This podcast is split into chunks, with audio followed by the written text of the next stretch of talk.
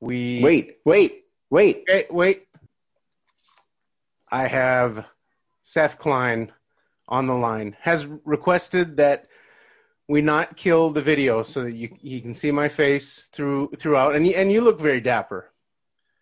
Thanks. Thanks, yeah, Charlie. you have uh, that's multi-day beard, or is that This is the new me. this is the I've I've been bearded since uh since the summer. Summer 2020 pandemic summer? Yeah, it's a pandemic beard, but I've now I've now had it for many months. I had a pandemic uh, mustache. In that, um, it made people sick. Yeah, that's uh, about yeah. is what how I would describe it. Uh, you, I, I didn't mean to cause you stress. I just found out that I stressed you out by not replying to a text where you asked what we were going to talk about.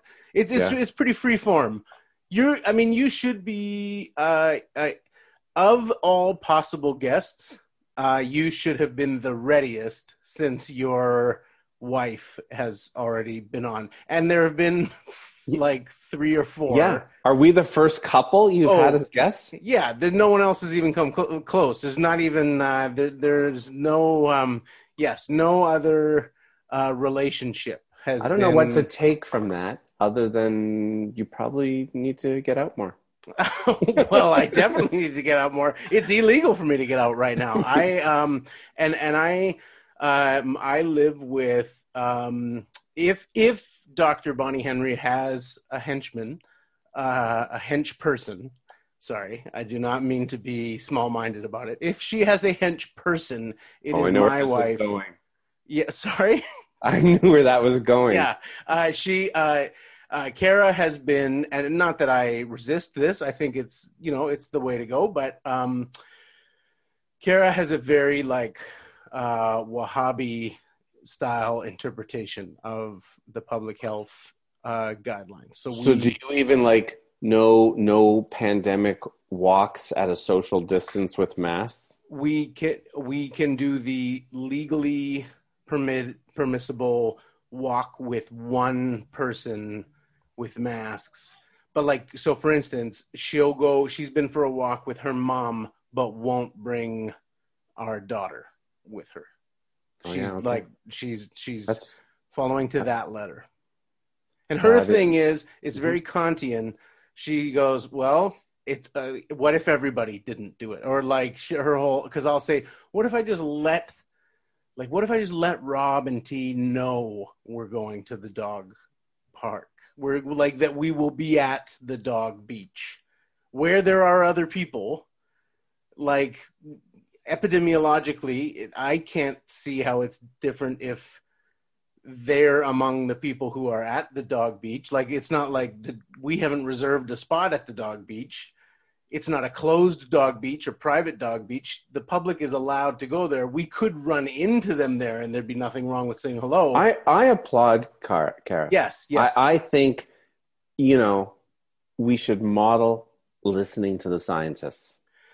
And and listening to a kind of sort of the wartime exigency, which is I think it's, it's this is all really good uh, segue into you and your project this this um, year. But I should I, I immediately got into the intimacy of you and me, and I feel like I should I should not presume that level of intimacy with um, uh, with the listeners. Those who are, are listening uh, can hear me now speaking to Seth Klein, uh, a, a author, economist longtime director of the uh, BC uh, uh, wing of the uh, Canadian Center for Policy Alternatives, and now a. Um, uh, so you were like a samurai uh, left-wing economist. Now you are a like a Ronin left-wing economist, right? That, is that a promotion?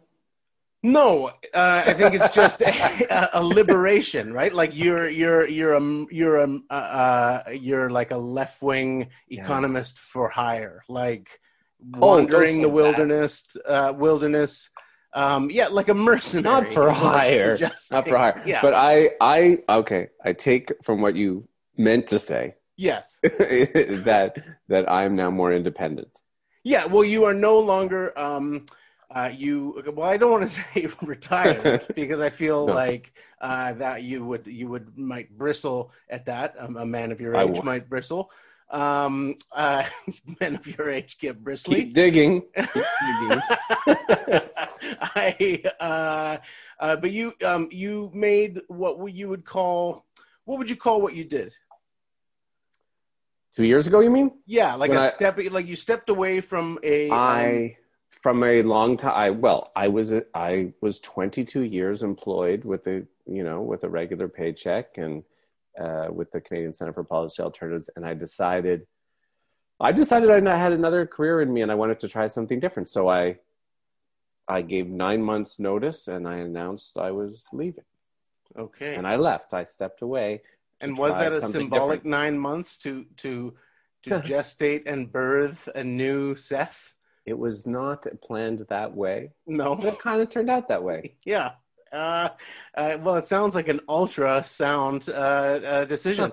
um, with and now and that you took the time you you wrote a book that feels like um, very uh, plugged into um, very plugged into the moment in the sense of uh, not that it saw this It was a fluke, but it was, it was kind of a fluke, but a good in a good way. Like like because I, I think it speaks to the uh, well, because uh, tell the people what you tell tell the people what your book's about, and then and then we can discuss how Okay. that would uh, fit into the the moment that we all find ourselves in All right, right. now.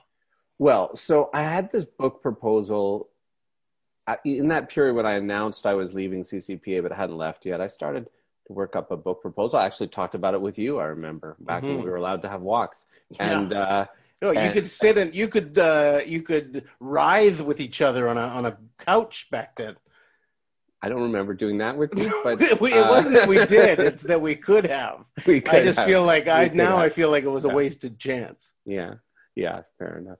Um, so um, I was kind of shopping around this book proposal idea with only, I don't know, two or three weeks to go before I was actually leaving the CCPA with no job, uh, no prospects, uh, and and then I finally landed a grant to write this book. Um, but the book was originally different from the book that I ended up writing. The original book plan was to write about, but you know, drawing on my time at CCPA hmm and And and my CCPA, for people who don't know it, is a is a progressive uh, econ- economics kind of think tank uh, Mhm. proposing alternative budgets. Uh, Canada's foremost progressive think tank. okay, Um, beautiful. That's what we would say. Uh, and but I was increasingly alarmed about the science on climate, hmm uh, and I wanted to write a book about what do we do about this harrowing gap between what the science says we have to do and what our politics seems prepared to entertain. I was originally only going to have I, I, the original outline of the book. I was going to have a single chapter on lessons from the Second World War because I had long been intrigued by that as an example of rapid economic transformation. hmm But I was also meeting with friends who ha- were writers, real writers, unlike me, like you. And every time I met with a real writer, you know, they were like, look, you've left a policy think tank. The, the key difference between writing policy papers, which I'd done for 22 years, and a book is you got to have narrative. And and as I started to delve into the World War II stuff, you know, there's just so much story there. Hmm But I also They've even made a couple of movies about World they've War made II. a few movies. I- It I- turns out there's a few stories. Yeah, Books. There's a few books. A few yeah. few There's this Hitler character that have, they've, some of them have coupled, uh, covered from a few angles. I mean, Yeah. I don't think we've quite at Based the on a true the, story. yeah. um, so, uh, but the other thing is that I kept seeing more and more parallels between that story in the present, and not just on the economic transformation front, but on so many fronts. hmm And so I ended up rewriting the whole outline and writing this book about how do we mobilize for the climate emergency, but entirely structured around lessons from the Second World War. So that is the book. It's called The Good War Mobilizing Canada for the Climate Emergency. But then, as the fates of time have it, uh, as you were alluding to earlier, three days before the pandemic, I ship off the final version for copy edit. And then, and I was, you say it's like the timing was, you know, fortuitous, but I was in a panic. I was like, Right. I was like, is my book still relevant because I was assuming that we needed this historic reminder of how quickly we're capable of changing everything. Yeah. And here we all are. Um, but in the end, so I ended up not touching the book in in the wake of the pandemic, uh, in the content of the book. It's sort of fun to write. No, no germs. Yeah, right. Exactly. no, you weren't sure where it had been. It just would have been a rabbit hole. Like I would have Yeah. had to start changing everything. So I just I wrote a new epilogue about the pandemic and the connections with the war and and the climate, and otherwise didn't touch the content of the book. It's kind of fun to read the book now, realizing that it was all written before our world changed. Mhm. Um, and uh, and yeah, I see all of these parallels between all three emergencies: the pandemic, the war, and the climate emergency. But yeah, that's my long-winded explanation of the book and and how it fits into this moment we find ourselves in. It seems like I mean, I mean, I feel I feel like my my confidence goes up and it goes down depending on. Um, I mean, I feel, I feel like uh, at the at the national level, I feel like well, at the provincial level, I think I like I feel pretty robust. Like I feel like it's been a pretty big vindication of a kind of uh, more um, collective approach or a, a or a more sort of social approach, and and I and I feel like. Um, uh, Justin Trudeau is getting in touch with his like uh, Keynesian uh, DNA and it- in his father's uh, like you know it's obviously like there's there's less of an allergy in can, Canadian political culture I think than than we've seen in the states with like the fighting around fourteen hundred dollars versus two thousand dollars like just these crazy fights over which completely not enough amount should be sent out to people.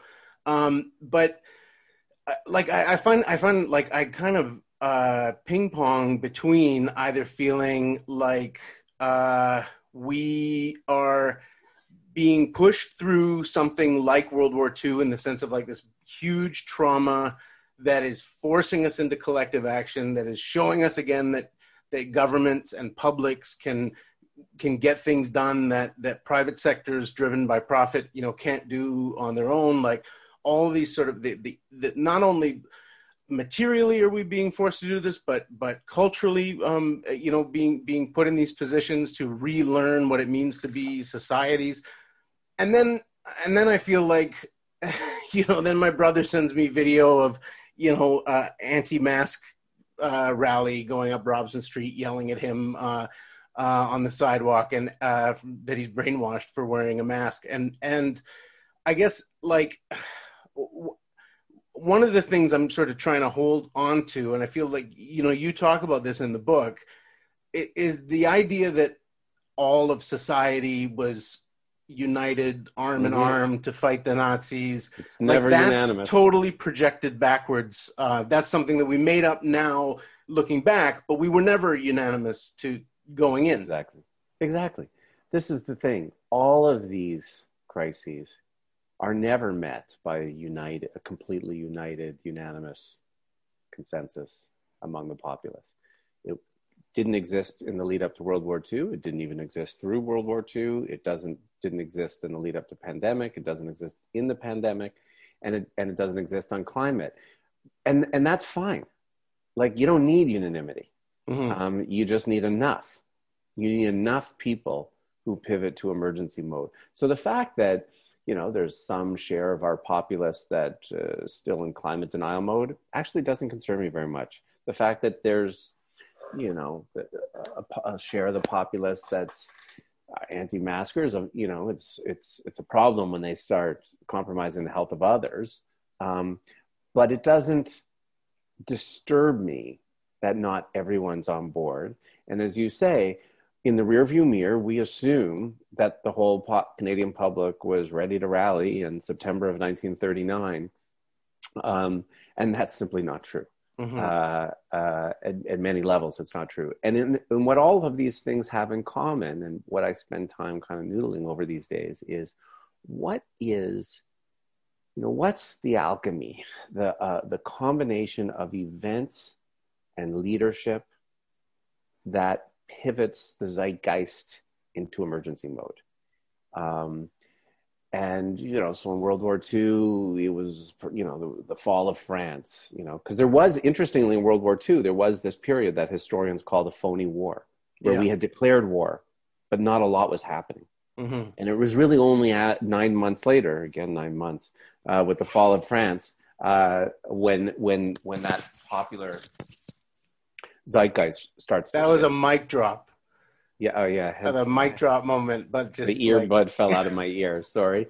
Um, and similarly, like if you think back ten or eleven months ago to the start of the pandemic, like we can all sort of remember, okay, what was it when we each had this sort of, oh my goodness, this is Mhm. this is different. Like for a lot of, I remember, I remember the cancellation of the NBA season, and I don't even Yeah. watch basketball, but I remember thinking like, ooh, that's different. Yeah, Um, but then I was was, supposed also, to do a weekend in April in uh, um, a comedy club in Montreal, and uh, at at a, maybe about I- I'm going to say like March fifth, I sent an email to uh, the owner of the club saying, "Hey, should, I guess let's maybe we should just kind of keep in touch over the next couple weeks and see how this thing develops." you were still a little in denial. I want to keep this uh, email like framed. All, he wrote me back. He said, uh, "Yeah, I mean, let's stay in touch, but I mean, we've already printed the posters, uh, and and like literally within 72 hours,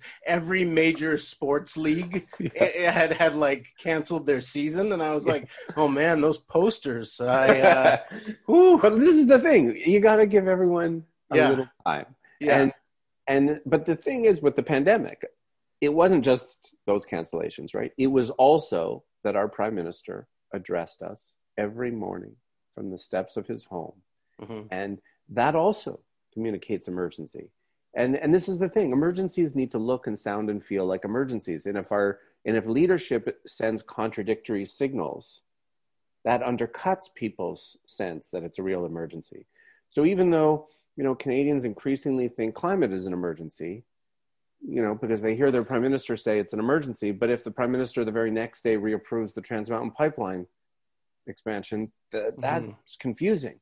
Yeah. That's dissonant, um, and it undercuts our our understanding that we are in fact facing an emergency. in climate change terms, every day is politicians going to the Caribbean in the middle of COVID. Right, exactly. Uh, that is the new climate denial. I like that metaphor.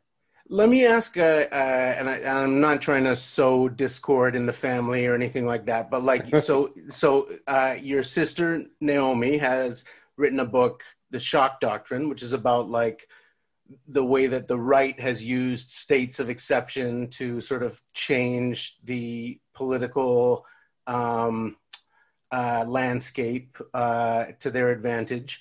And th- there seems to be elements in the kind of state of emergency that you're describing um, of a more sort of positive or more uh, social or socially minded um, inversion of that, of, of, of like uh, recognizing something, recognizing an urgency or recognizing that things have changed. Uh, I, I don't know. I guess a time in history where the pace of history is is sped up. Is that is Yeah. that fair Well- or? There's no discord in the family. I mean, Naomi too. I think would say you you you you you should make the most of a good crisis. Yeah. Um, uh, but you know, I'm I'm joking. But that but her her point in the shock doctrine is is that when emergencies catch us off guard, and when they leave us disoriented, um, that is when you know disaster capitalism takes advantage of the situation and and her book is a call for people to stay alert Mhm. uh, to those moments um, so that uh, we so that they aren't steered in that um, in in that direction yeah. um, now, the advantage, you know, with climate, it, it of course has its extreme emergency moments, but unlike COVID and unlike the war, its curse in a way is that it moves in slow motion, and so, you know, it allows for that perpetual kicking of the can down the road when we don't actually. It does move in slow motion, but it is staggering the degree to which it it went uh, imperceptibly from being a thing that we talked about as a totally hypothetical possibility down the road to, here and now. cities filling with smoke every summer and like tens of thousands of people like i mean uh you know uh, the images of of all these elderly people in europe dying during the first wave of covid in the spring I mean, I think a lot of people compared it, for instance, to the, like the heat waves that have hit uh, Europe in, in recent years and and and uh, caused excess death among the elderly. Uh, um, uh, you know, all of that um, seems to be tied to uh, warming climate trends, and I mean, it. So it. I mean, the, the thing that feels uh, scary is the, is that is that ability to that I, I, the, that it's like we blinked and it went from ah don't worry it's it's never going to happen to ah it's too late we can't do anything Yeah. like uh where where it um and and that that that trying to figure out how you talk to someone who who can't um it makes that if it does make it hard i mean first of all from polling that i had done as part of the book you do see that the the train of public opinion and public perception was definitely shifting in the two years before the pandemic where as you say the, the perception of climate as a threat mhm, um, what had moved from a threat sometime in the future somewhere else to here now it's happening. It's it, it's impacting people in my life and myself.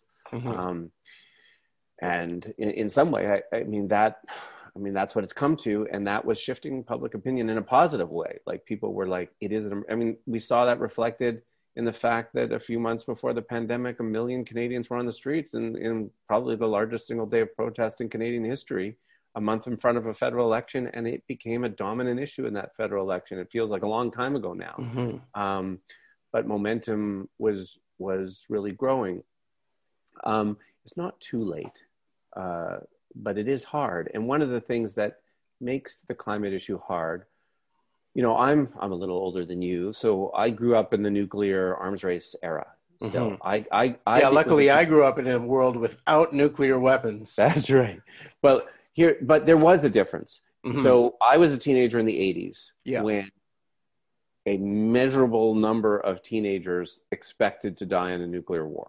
right Um, I see. I grew up uh, just worried that we would die from AIDS. right, Uh, like it being a teenager in the '90s times was are just changing. yeah. Choose your pick.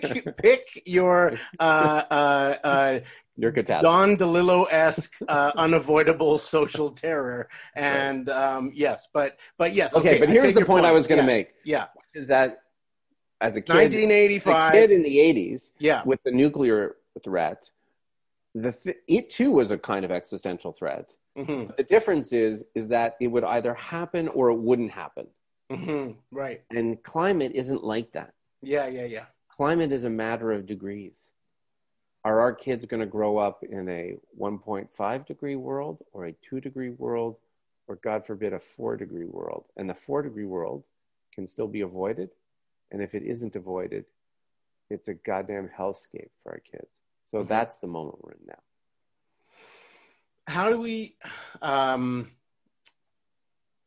because there are people calling on the left for basically a shift from like let's roll directly from the emergency footing of the covid moment to an emergency like continuing on to the emergency footing of the the climate m- moment how do we how do Yeah, we I'm one of those people. Yeah so so how do we roll to emergency without rolling to shock if we will? Like how do we stay in the one klein column without moving into uh uh yeah it's it's an emergency. So send us your fingerprints and uh let's um you know we're going to read your emails but that's only because it's an emergency. Well, we have to be alive to that threat. And so in, in my book, uh, you know, most of my book lauds all of this incredible transformation that happened in the war, but there are a mm-hmm. few chapters of the book that are outlining the cautionary tales from the Second World War, the Right. things that happened that caused us shame, whether it was these extraordinary infringements of civil liberties and the internments and the turning away of refugees and the poisoning of indigenous territories and a bunch of awful things that happened in the war. And all you can do is go into the present emergency eyes wide open uh, uh, with full resolve not to repeat the sins of the past. That's why you tell the story of the things that that caused you shame. Um, but I also think we can't. first of all we can and should transition from acting on the one emergency to the next mm-hmm. one f- first of all in economic terms there are some important differences between covid and climate the response to covid has is devastating to the economy and employment because we're all told to stay home mm-hmm. um, the response to the climate emergency is a huge boon to the economy and employment once we fully embrace the Green New Deal mm. types of measures. So, in the same way that the war was the economic uh, solution to the Great Depression, a true Green New Deal climate plan is exactly the the economic uh, cure post for, for, for economic recovery post pandemic. The other thing, you know, often people say to me like, well, "Look, look how much fatigue people already have around COVID," and now you're asking them to go into another emergency. And th- there, I think there's an important difference too. Like, so first of all, the war, you know, was six years. We've been 10 months in, in the pandemic. But part of why the pandemic is so fatiguing is because what, what we're told to do in response to the pandemic is anathema to all of our social instincts. This is very true. And, but the response to the climate emergency is precisely the opposite. It calls on us to get out and do something grand together. And that's exact, and, and it, it is a, and that's in, in, this, in the same way that, you know, there were all of these predictions at the outset of the Second World War, particularly in England under the bombardment, that it would be devastating to people's mental health. Mm-hmm. And in the end, it was the opposite. That people uh, on, on, by and large, that the kind of collective rallying spirit and common purpose was a, people recall it as a positive experience that way. Hmm. But then 20 years later, Beatlemania. So the, I mean, I just think we have to it. keep, yeah, the the, mid, the medium and long term effects do have to be kept in mind. But I take your point. Right. Uh, no, I mean, I I, to- I totally agree. I mean, I think like it really is one one of the big problems is that the very people who would be most likely to want to chip in and want to do the right thing, the very thing they're being asked to do is stay home and have nothing to do with all the people who you want to help and be around and yeah. and, and hold and and uh, be present to and and it, it it's it's That's so hard. hard. It's so hard. Um, uh, and and it's uh, I I I I you you you I mean in a way you're pushing an open door with me in the sense that uh, like I agree with you entirely um, politically, but uh, but and we we've had but we've had this conversation before where I I think um, uh, in terms of sensibility. Uh, we're very we're very different, and I uh, like in in in in the sense of you you have you have a kind of natural um, hopefulness about people and, and about uh, possibilities that I, I've always uh, very deeply admired. Well, here's you know you it's true you and I have talked about this a lot, but I don't I wouldn't overstate that. I try. So, I I've been talking a lot since the book came out about, you know, how do you know when a government's in emergency mode? And I have these four markers, right? You spend what it takes to win, you create new economic institutions to get the job done, you move from voluntary to mandatory measures as needed, and you tell the truth. So he, let's pause on that one for a sec. The leaders we most remember from the Second World War were forthright about this, the true severity of the crisis. Mm-hmm. So they they walked, you know, particularly the Churchill, FDR, folks, right? They they were um, less they, Stalin, the, Stalin, the truth well, teller. I can't really speak to how he did his PR, but I don't think he needed to tell anybody how grim things were in the Soviet right. Union. Uh, I think that that uh, was uh, loud and clear. Um, let's stick with our other yes, allies from okay. the era. But my point is, they walk this very careful line between being not Pollyanna, but forthright yeah. about the crisis uh, and the fact that it was grim, right? And uh, and yet still communicating hope.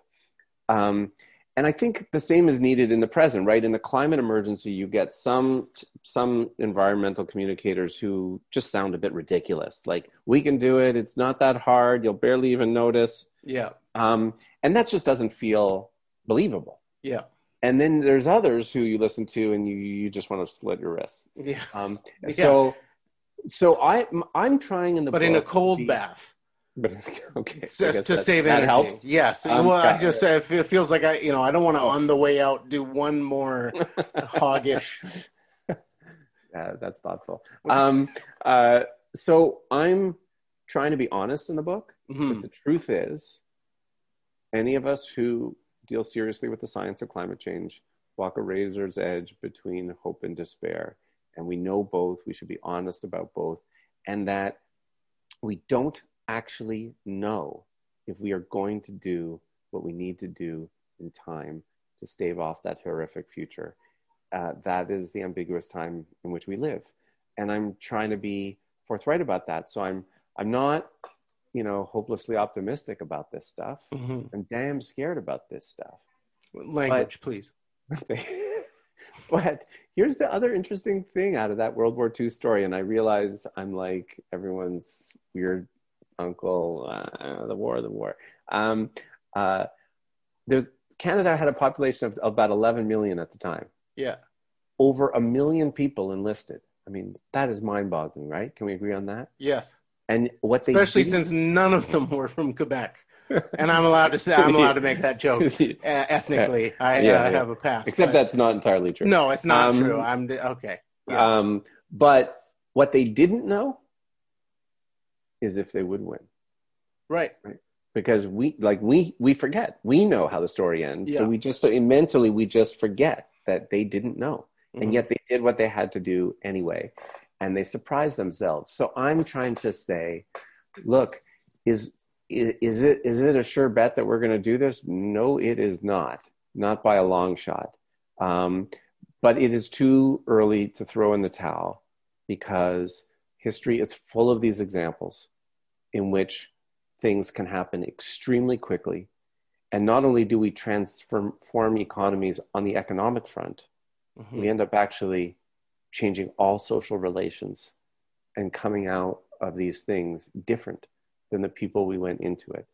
And and just as it's you know silly to be Pollyanna about these things, it's also untrue not to appreciate Mhm. that history is littered with these times when we surprise ourselves.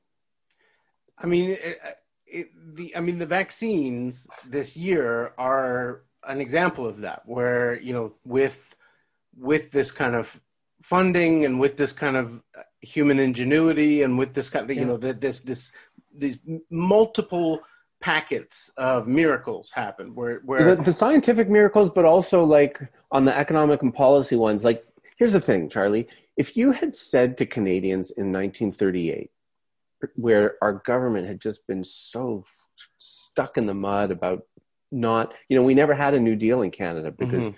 the Mackenzie King government just couldn't think that way. So if you had said to Canadians in 1938, this gang in Mackenzie King's cabinet, are they capable of completely transforming Canadian society and the economy the way they actually did? Mhm. I'm, I'm certain most Canadians would have said, that gang? No, no way.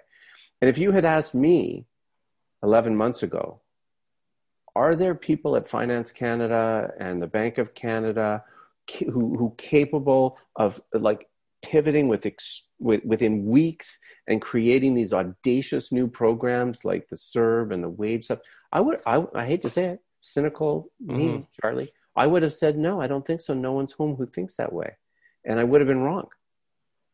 Like Hmm. you never know. Yeah. Uh, well, whether it's fighting Nazis or uh, fighting COVID, you can always count on the Serb.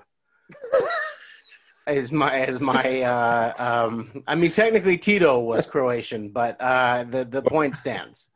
Um, I How do you even remember that sort of thing? I, uh, I, I, I, the, the uh, Tito being Croatian always sticks because it's. Uh, yeah, why it's does a- that always stick? Uh, well, because it's a counter intuition. It's, Oh, is it's it? uh, yeah. Well, well, yeah, because he's uh, um, uh, well, I mean, I don't, I don't want to get letters. That's right. Uh, I don't, now that I've already engaged, uh, uh, all, enraged all of the um, Quebecois anti-conscription um, uh, fan base, uh, I don't want to now uh, uh, inflame the Balkans. and let's, um, let's be clear: there's legions of other people born in 1980 Yeah, who who are like Tito. You're certainly you're not remembering correctly, Charlie. yeah, they just assume that I'm talking about the Jackson Five. Um, and uh, there is uh, uh, no, I, I, but but it, it's I, I do, um, you know, I have I've had this conversation with um, George Bowering. So George George is born December first, nineteen thirty five, because we we talked about.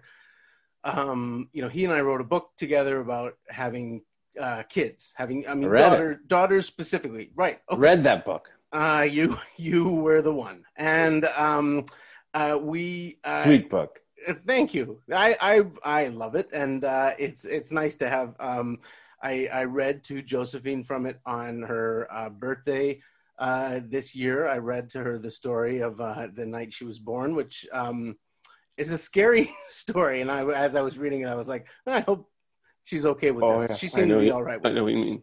Um, uh, Back to George. yeah, so George was born December 1st, 1935. And his daughter, Thea, was born uh, in 1971. I was born in 1980. And Josephine, my daughter, was born uh, 2014.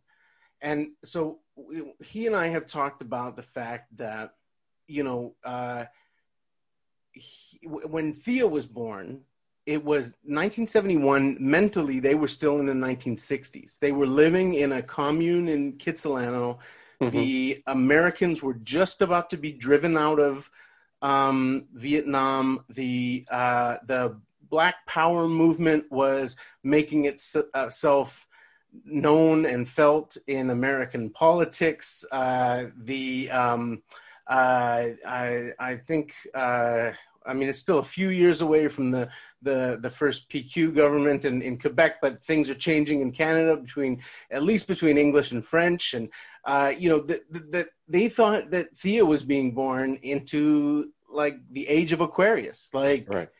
and instead she's born into the same era that I am of just decades of rolling back um, the gains of the 20th century. Yeah. George, born on December 1st, 1935, born in the middle of the Depression. He's four years old when World War II starts. So the first 10 years of his life are depression and then war. the biggest war that humanity has ever had, and then right into um, the the high Cold War and and the nuclear panic. And you would think, you know, what a time to bring this bring a life into the world. And instead, especially for someone of his demographic of a you know an English speaking white man uh, in Western Canada, but but really for a great number of people across the global North uh, in general, he's born into the all you can eat buffet of history for 40 50 years. Like you just never know in that moment whether you what your kid is is being Yeah. born into. So josephine the year she was born this big sheaf of the antarctic falls into the ocean. And uh they say that you know it's never coming back. Like this is the uh that, that and that's that happened the um i think the spring after she was born. The the the, the some the, all all these big things and and you know i keep thinking about this pandemic. I keep thinking about the smoke filling the cities all all this stuff. And i think is this the depression and war that surrounded baby george uh before decades Dawning of a new era. a new era and i mean in my better moments i feel like i can hold on to And the answer is always is maybe. yeah Um, I mean, uh, these things go in waves, and these things at any moment can go in any direction. I mean, the 1930s and the hardship and despair of that period gave birth to both Hitler and the promise of the New Deal. Mm-hmm. And so this is part of what the, one of the themes I'm, I work with in the book is this idea, and it's back to your point about hope and despair, is that we actually have. You said I see the good in everyone. That's not quite right. I, like, I think we're all a mix, mm-hmm. and and I'm and the book is in part uh, uh, wrestling with the question of leadership. It's particularly a book about political leadership and what kind of leadership animates the one or the other. Because hmm. I think it can do, you know, that the best kind of leadership animates the best in us. The worst kind, you know, a la Trump, a la Hitler, out of whatever animates the worst. Um, it's not necessarily that I think you see the best in people all the time, I, although I think you you have more of that tendency than than you maybe cop to. But I, I it's it's more that I I just feel like you don't take the darkness personally in a way that feels like uh, which I, I'm, is not uh, meant to suggest aloofness. It's far from aloofness, as anyone listening can can hear. I just mean um, I get like I get pissy in a way that yeah. is very un uh, unappealing, and uh, like I get I get I allow myself to get heartbroken by people, and I allow myself mm. to get um, pissed off and get into. Oh, I do. I, of... I I feel all those things too, and the pissed offness, especially, and disappointment, and political disappointment. Um, but back to your your other comparisons about these times so yeah, they go in waves, and you never know. Um, I do think that this is a moment with great similarity between uh, the, the the world George was born into at a crossroads moment. Mm-hmm. There are crossroads moments that could go either way. And George was born a few years before a crossroads moment, and our, our, my son and your daughter are the same age, born mm-hmm. the same year, and they are born into a crossroads moment. And, you know, that's partly the appeal that I'm making in the book. Like, I'm having fun with this book because it lets you connect with different audiences in new ways and make a little mischief, right? Because mm-hmm. so many people feel a connection to this World War II story, either familial, yeah. institutional. There's parts that are important to their sense of legacy and purpose and as you were saying before and joking about before, like our bookshelves are filled with these World War II stories and our Netflix streams and movies and and why is that, right? So all these people are intrigued, but there's obviously a market for it. And what I'm trying to say in the book is, in particular, a lot of our leaders are kind of history buffs about this story. Mm-hmm. Um, and what I'm trying to say is, so all these people who read these books and watch these movies, I think when they go to bed at night and they close the book cover and shut off the TV after watching or reading one of these stories, the question in their head is what would I have done if I had lived then and there? And um, and and I'm trying to say, well, actually, that's not a mystery because if you're if you're wondering that question, Mm-hmm. A civilizational threat is at our doorstep again. Your children are under threat again. So the answer to that question is what do you want to do now? Uh, tune in next week to find out what you should do now. uh, no, I think that's a I think that's a beautiful place uh, to leave it. I uh, I really appreciate you coming on, and uh, the book is The Good War. Um, Remind me the subtitle. A good war. A, a good, good war. war. Sorry. Uh, mobilizing Canada for the climate emergency. You can get it at your local bookstore. Hey, actually, you'll appreciate this as an author. I got told so. My book's in a second printing. Oh, congratulations! uh, that you. was very quick. I guess That's never so. happened to me. Um, I mean, the first printing was only four thousand. Still, um, no, that's good. okay, and but here's the cool thing: is that when I was told that that was happening, my publisher also told me that of all of the like uh, bookstore sales, um, or or rather like non like not to libraries, um, fifty two percent of them worth to independent bookstores, which is unheard of Beautiful. in the era of Amazon. Um, so yes, you can get it from your local bookstore, um, or and you can get links to all kinds of things on my website, which is just sethklein.ca. So go to sethklein.ca, go to your local bookstore, uh, pick it up. It's it's terrific. It's uh, we have been passing it back and forth as as a couple, so I've Oh. still not made it through the entire. Um, We Oh. don't have the uh, full like. I I don't want to out your personal details, but you you you and Chris have a very um uh, uh, a very loving approach to sharing literary experience as a couple, and uh, But in our what house, makes you say that? What, what, what do you mean? well, like that you um Because we Uh, read out loud to each other? yeah, because you read out loud to each other. Actually, we don't usually do that. Well, I didn't want to. Well, this still the fact that he, that it even occasionally happens. Whereas what happens with us is that uh, I'll get a book. Kara will say, "Can I read that first? Put it on her side of the bed, uh, and then not read it. Like start reading it uh, for three months in a row, fall asleep immediately, um, uh, and then I can't find it because it's on her side of the bed. Like anyway, it's it's it's it's an issue. Are you telling Um, me? Sorry, did you just tell me that my book's making your wife fall asleep?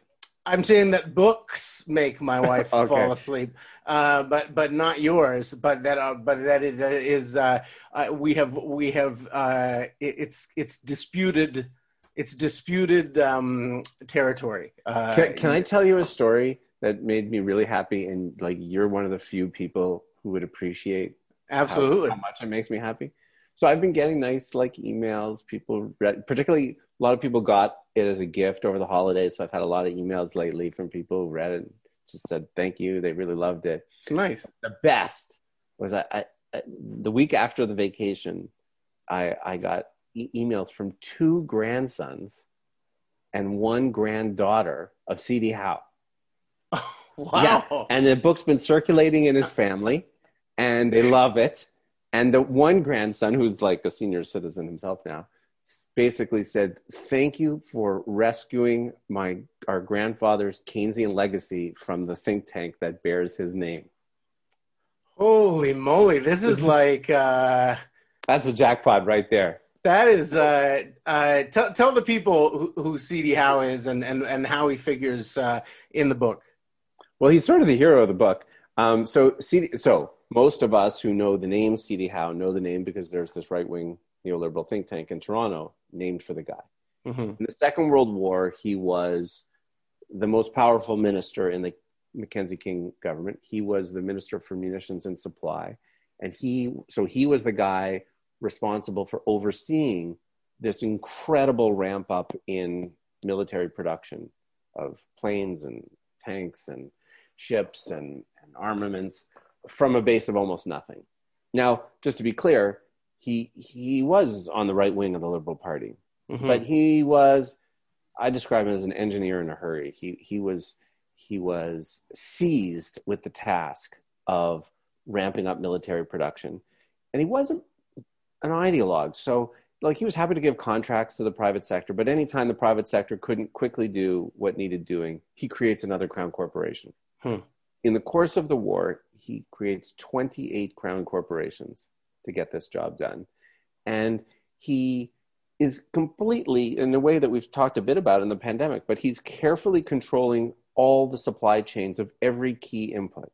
So, fuel, coal, timber, machine tools, silk, rubber, you name it. He's Silk? like got yes, you need it for for different kinds of of of military production Wow. and uh, and he's got he's recruiting business buddies who are serving as what they call controllers. They're carefully controlling and coordinating all of the supply chains to prioritize military production. So this guy, at least during those six years, is basically the minister for state planning. Um, Hmm. um, and yet now we have this think tank that uh, is named for the guy uh, that is sort of the opposite of that. Um, uh, but the family, uh, the family knows the history. Wow. I uh I have to admit I my I slightly checked out and started thinking of all the parts of the military budget that would involve silk. I I like part of my mind is still on that, but uh, but I did follow as, as as as loyally as I could to the end of the anecdote, but I I'm now wondering about all these sexy military items filled with silk and what the uh yeah, just what these guys were getting up Parachutes? to. Parachutes. Oh yeah, sexy that was a big deal. parachutes. Yeah. They had silk parachutes. Whew. That found that sounds. What can I uh, tell you? That was one of the things they were. They one of the inputs they were controlling. Silk parachutes feels to me like if you were if I asked someone for a list of all the reasons why the French army had to surrender, that would be close to the top. It's like, well, they blew all their money on silk parachutes. That was number one. Uh, uh, camembert uh, insistence on camembert rations. Um, I uh, I love that story, and I I love uh, I oh man that's uh, uh, that's and I love that they're sticking up for their grandpa. Uh, Yeah. Like I, the idea of like an old man uh, uh, sticking up for his grandpa's rep is uh, Yeah. very touching to me. Yeah. Speaking of grandpas, I've been watching old uh, Disney uh, wi- uh, stuff uh, from the uh, 40s with um, Josephine, Yes. and I keep I Like always which look- ones? um, well, we we speaking of uh, war effort stuff, we've been watching uh, Saludos Amigos and um, uh, the Three Caballeros, like the uh, the uh, um, Goodwill uh, try to win Latin America over from the Nazis in the early '40s movies. Okay.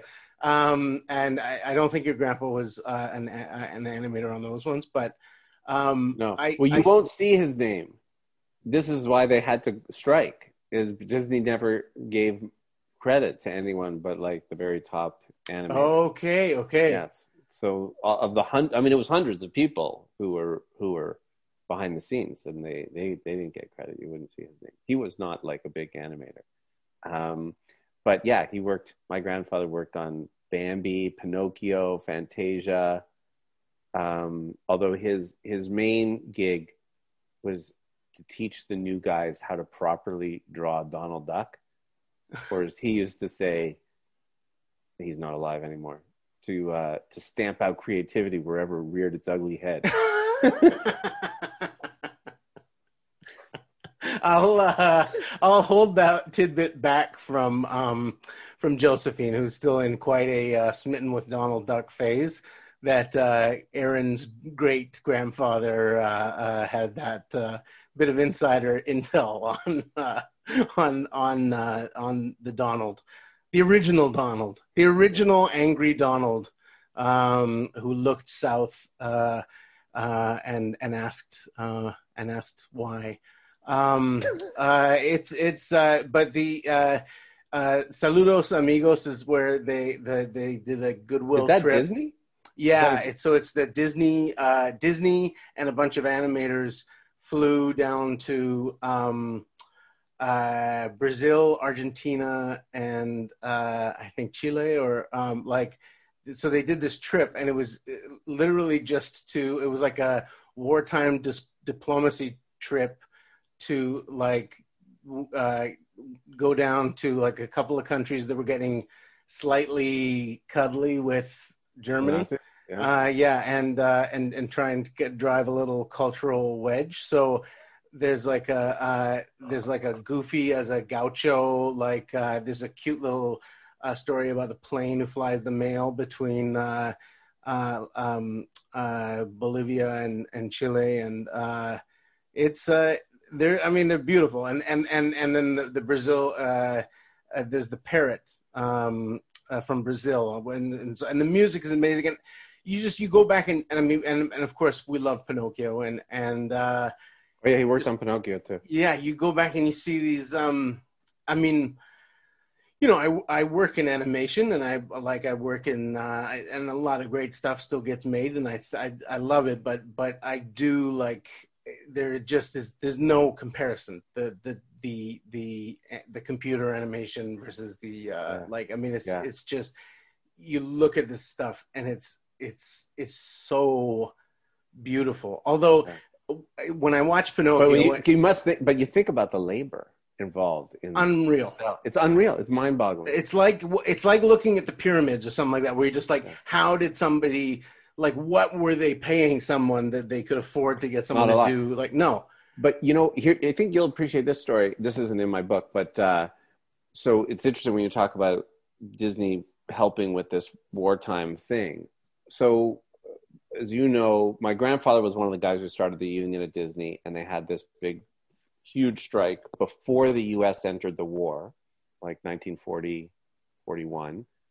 Uh, but I think it was 41, but before the U.S. entered, because that was at the end of the year and uh, you know pulled in the whole labor movement of california and elsewhere it was like a big deal they were on strike for a few months uh, like 400 people out um, but the way that the strike ended in the end was that um, the, because so many people were watching this strike uh, all, all around the world um, roosevelt was due to go on a tour of latin america uh, to try to drum up support for entry in the war. And um, the Latin American trade unions let it be known that they were going to dog him the whole way because of the Disney strike. Wow. And the State Department leaned on Disney to, to finally settle. Holy smoke. That's very cool. Interesting fact for the day. Very interesting fact. I uh I mean, the whole the whole you're watching Pinocchio, and you just, I mean, it the, it challenges your whole understanding of economics on multiple levels.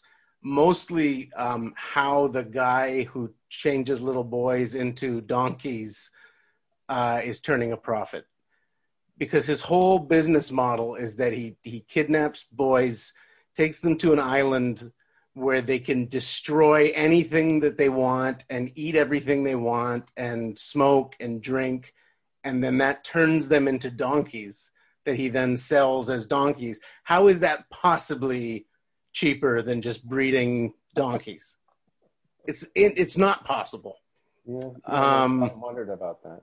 yeah I want to write a book. Uh, well, not a book. This is not a book. It's really more of a bumper sticker. Um, uh, but I do. I want to write a, an, an, essay called "Animal Spirits" about the the change in um, uh, uh like the economic value system of of uh, of uh, the animated feature film, particularly in Disney. But like the because if you go back, like there's a switch over if because it goes from movies like The Jungle Book and Bambi and uh, where everything is about the growth towards sexual maturity. That's like the universal story of like you're a boy or you're a girl and uh, one day you grow up and it's painful to grow up, but you have to leave the world that you had knew behind and, and you become uh, you become an adult. And that that's this like universal template of all the stories and then there's this switchover maybe 20 25 years ago. It starts happening in the kind of late 80s early 90s um, uh, sort of around the like little mermaid time where it it it becomes the neoliberal like uh, uh, what you have to do is follow your dreams um, despite uh, despite what your community is telling you. And like you need to transcend the community that you come from in order to follow your dreams and uh, be who you're really meant to be. And then every Disney, like Ratatouille, is all about you know you've got to leave the rats behind because they don't understand and you've got to go become this master chef and uh like and it and it all culminates in in uh zootopia which is like the embodiment of um, uh, like neo neoliberal uh, um, uh, uh like neolib like a like a uh, like uh, anyway, it, I've got to send it to Slavoj Žižek oh, for some notes. I'll but, never look at these cartoons the same way again. No, yeah, I, I'm, I'm still working on it. I, I, got you know, there's a couple codes still to crack, but I uh, I it's it's all in there. It's, you know what code I've noticed because uh, I've been listening to your podcast, this new podcast series, and I, here's the code I noticed is that um, there's like a point in the interview when you say, "I think we've come to the end," yeah, and then you and the guest talk for another forty minutes. yeah, it's uh, it's a coda. Um, I eventually, uh, if what I'm what I'm going to try and do is get people addicted to that little extra bit, and then start charging for the coda. So people will get the the podcast for free, and then um, uh, forty nine ninety five for the epilogue. Uh, that's the because that's where the meat is. Because um, this is this is where we you know. Um, it's cheaper than making donkeys. uh, Seth, uh, that's directly from an economist. I can say uh, this is. I've been told when I go in for my loan at Vancity. Hey, I was told this is cheaper than making donkeys. Um, thank you so much for doing this. You and Chris are the very first ever uh, full couple represented on the podcast. Hey, honey, we're the first full couple on the podcast. All right. Yeah.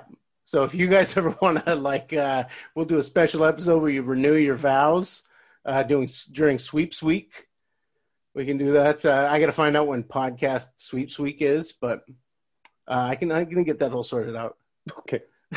um, uh, uh, much love to everyone in the uh, Boyle Klein household, and and to all of you.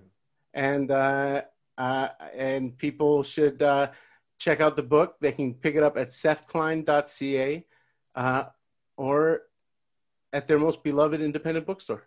Right. Thanks, Good buddy. Night. Good night.